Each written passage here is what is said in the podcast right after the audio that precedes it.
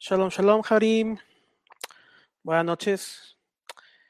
Como muchos de ustedes saben, comenzó eh, el día de Tisha B'Av, el 9 del mes de Av, en el cual se conmemora la destrucción de los dos templos de Jerusalén. Y esto tiene un significado mesiánico, ya que vemos muchas eh, comparaciones a lo que nuestro maestro maestro representa. Sabemos que, que la Torah son sombras de, de la realidad, la cual es nuestro, nuestro maestro. Vamos a, a hablar acerca de ese tema. ¿En qué día del año nació nuestro maestro Yeshua? ¿En qué día del año murió? Vamos a hablar acerca eh, acerca del nacimiento y la muerte de Yeshua. Midrashicamente me refiero a que no en un sentido literal, en el cual probablemente estamos acostumbrados a leer las escrituras. Entonces, en cuanto a su muerte, a su resurrección, podemos pensar eh, respuestas obvias. Pero existe un día en el calendario judío el cual se podría argumentar que conmemora la muerte y la resurrección de nuestro Maestro. Ese día es el 9 de Av, Tisha B'Av, el día en el cual estamos celebrando o conmemorando, mejor dicho, este acontecimiento de la destrucción de estos dos templos. Según la leyenda talmúdica, el Mesías nació en Tisha B'Av, ese es el mismo día en el que los romanos destruyeron el santo templo de Jerusalén. Otras opiniones sugieren que el Mesías debería de haber nacido antes de la destrucción del templo. Y esas dos ideas se basan en un texto de Isaías, el cual dice, antes de dar a luz, dio a luz. Antes que le sobreviniera el dolor, dio a luz un hijo. ¿Quién ha oído tal cosa? ¿Quién ha visto tales cosas? ¿Ha de nacer una nación o una tierra en un solo día? Se producirá una nación en un momento, porque tan pronto como Sion estuvo de parto, dio a luz a sus hijos. Isaías Yeshahu 66, del 7 a 8. El periodo de, de, terrible juicio que viene sobre la tierra antes del advenimiento del Mesías se llama los dolores del parto del Mesías dentro del judaísmo. Yeshua dice que cuando veamos guerras, hambrunas, terremotos en varios lugares, acontecerán este dolor de parto o este, eh, este momento en el cual se aproxima su nacimiento o su llegada. Mateo 24:8, esas cosas son como principio de dolores del parto.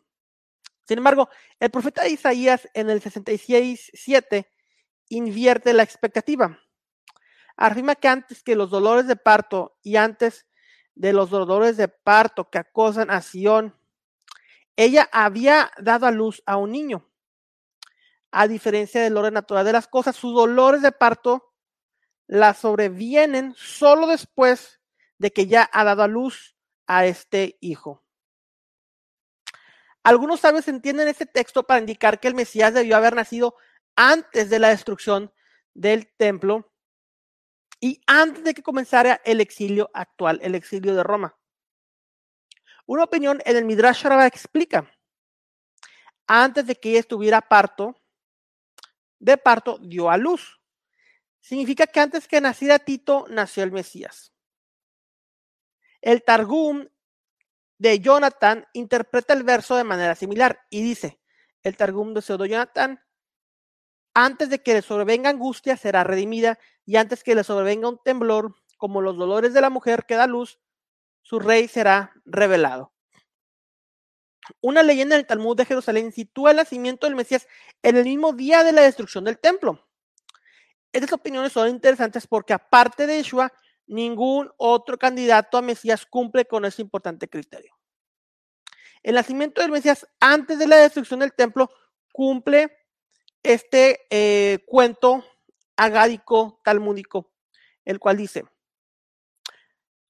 antes de que Dios inflija la herida, crea la cura. El Mesías es la cura del exilio porque es el redentor. Él es también quien reconstruirá el templo. Como dijo nuestro maestro, destruiré ese templo y en tres días lo edificaré de nuevo. El Evangelio de Juan explica que él habló acerca de esto en referencia a su cuerpo. Esto significa que él está hablando no solo de la destrucción del templo, sino también de su propia muerte en la cruz. Y claramente él, viendo el templo, dijo, será destruido y el templo se destruyó después en el año 70. Su cuerpo fue destruido, pero dice, lo reedificaré. Así como su cuerpo fue resucitado, así el tercer templo será restaurado. El Yeshua se refirió a su cuerpo metafóricamente como el templo de Hashem. El velo que se rasgó en el templo en la muerte de Yeshua al mediodía y la oscuridad son más que una simple metáfora. Yeshua insinuó una conexión espiritual entre su cuerpo físico y la casa de Dios. El templo es hueso de sus huesos y carne de su carne. ¿Qué sucedió cuando Yeshua respiró por última vez?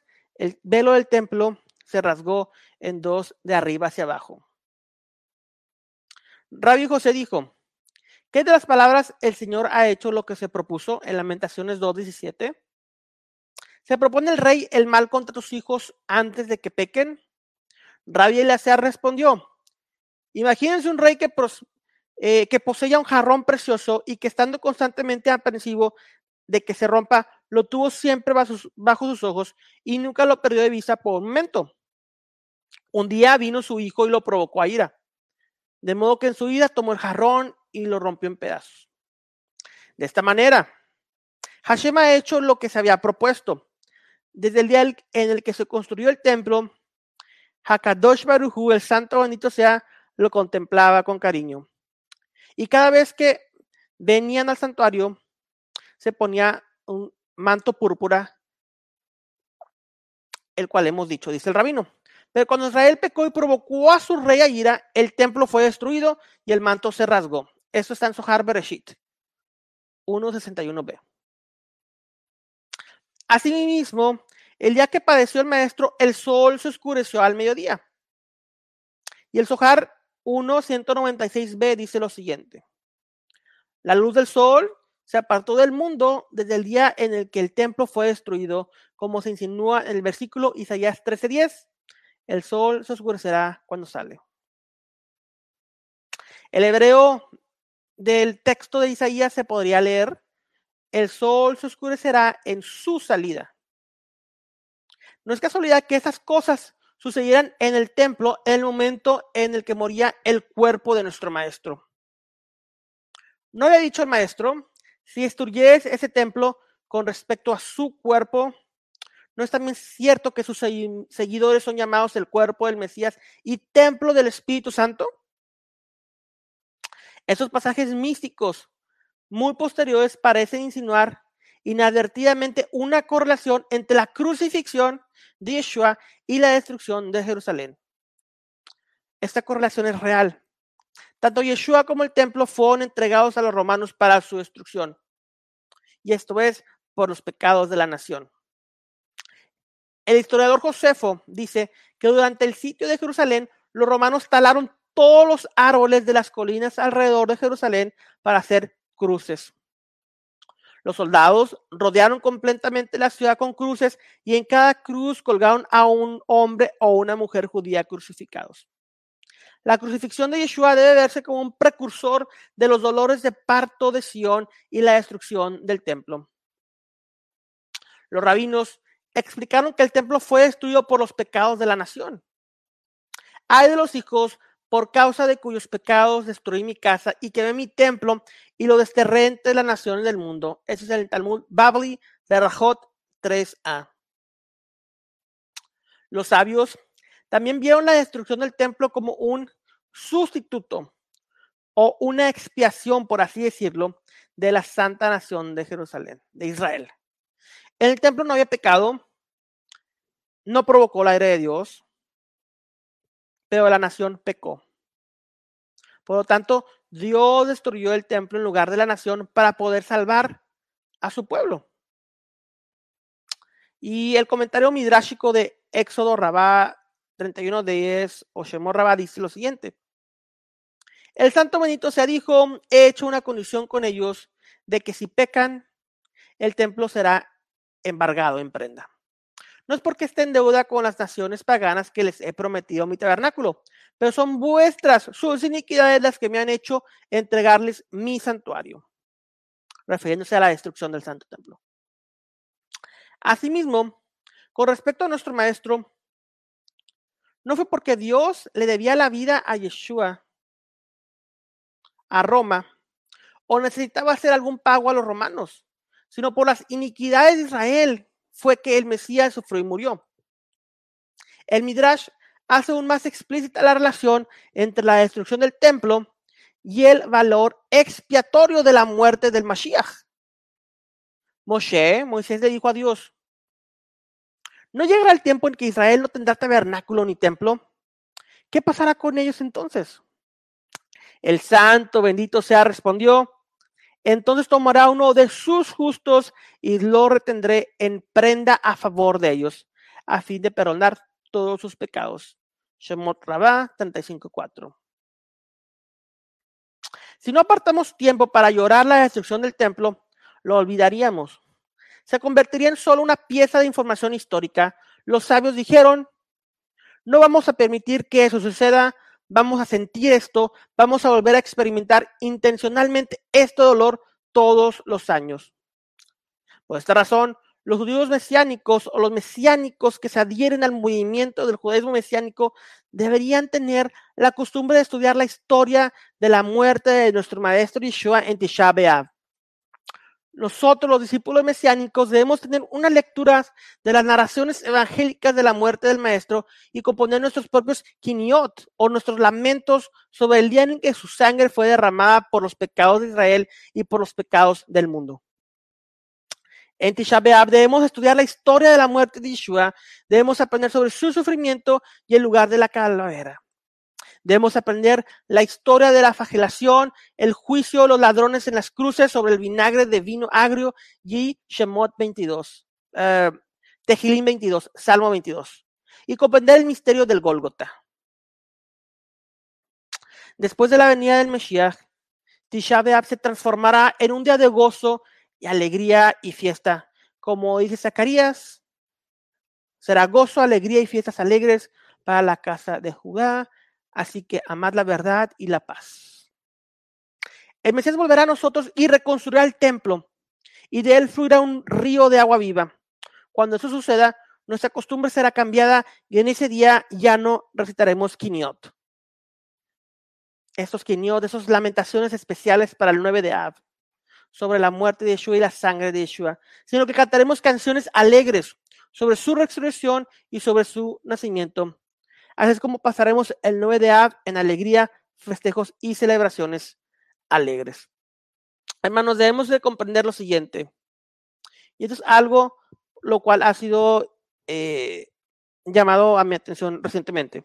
Y es en cuanto a la construcción del tercer templo.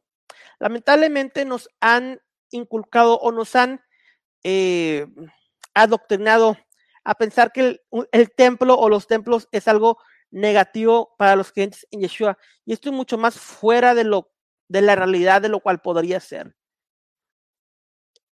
Pablo claramente dice que el anticristo se sienta en el templo de Dios haciéndose pasar por Dios.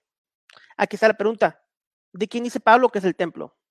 Dice Pablo que es el templo de Dios. Y el anticristo, el hombre de iniquidad, se sienta en ese templo. Lo profana, eso no es algo nuevo. Durante los tiempos de Hanukkah el templo fue profanado. Durante los tiempos de Roma el templo también fue profanado. Se hicieron pasar, pusieron ídolos en el templo de Jerusalén. Se hicieron pasar por el Dios verdadero esos falsos ídolos. La historia se vuelve a repetir, es algo cíclico. Lo que fue será. Para entender la profecía de futuro tenemos que entender lo que ya sucedió en la historia dentro del pueblo de Israel. Quiero terminar con este mensaje. Los sabios se preguntan por qué se destruyó el santo templo. ¿Cuál fue el motivo de la destrucción del templo? dicen, la, la razón por la cual se destruyó el santo templo fue por odio sin razón. ¿Qué más odio sin razón pudo haber sido el negar al Mesías, el haber odiado y rechazado y haberlo crucificado? O el odio sin razón para el prójimo que se daban en aquella época. Dicen los sabios del judaísmo que esta fue la razón por la cual se destruyó. Pero se reconstruyó el tercer templo, dice Ezequiel. Claramente Ezequiel da las medidas. Apocalipsis, el apóstol Juan, da las medidas del tercer templo. Ezequiel incluso habla acerca de los sacrificios que se harán en el tercer templo. Esos sacrificios los cuales no se encuentran en la Torah. Dicen los rabinos en el Talmud. Elías vendrá, Eliyahu, a darnos la verdadera interpretación de esos sacrificios que se dan en el tercer templo. Entonces, negar la realidad de que Dios reconstruirá su templo y hará sacrificios los cuales no serán por la expiación de pecados, sino sacrificios con otros propósitos, sacrificios que apuntarán y nos revelarán y nos mostrarán lo que ya hizo Yeshua en la cruz. No podemos hiper espiritual todo lo que sucederá, ya que el, el, reino mesiánico será en esta tierra y será, será el, re, el cielo y la tierra unidos cuando Yeshua manifieste su gloria en esta tierra. Después vendrá el mundo venidero, el Olam Jabá, la eternidad. Pero durante el milenio habrá un tercer templo, el anticristo lo profanará, sí, regresará el Mesías y, el Mesías y lo purificará, así como los macabeos en Hanukkah, Hanukkah reedificaron el templo, rededicaron el templo, así Yeshua vendrá como el verdadero guerrero macabeo. Los macabeos que sacerdotes y fueron reyes, así el verdadero rey de Israel y el verdadero sacerdote conforme a Melquisedec vendrá a hacer un Hanukkah en el tercer templo. Los rabinos dicen que el templo fue destruido por odio sin razón. Y nuestro maestro nos dice, amar a tu prójimo como a ti mismo. El santo templo será reconstruido por amor sin razón. Shalom, shalom.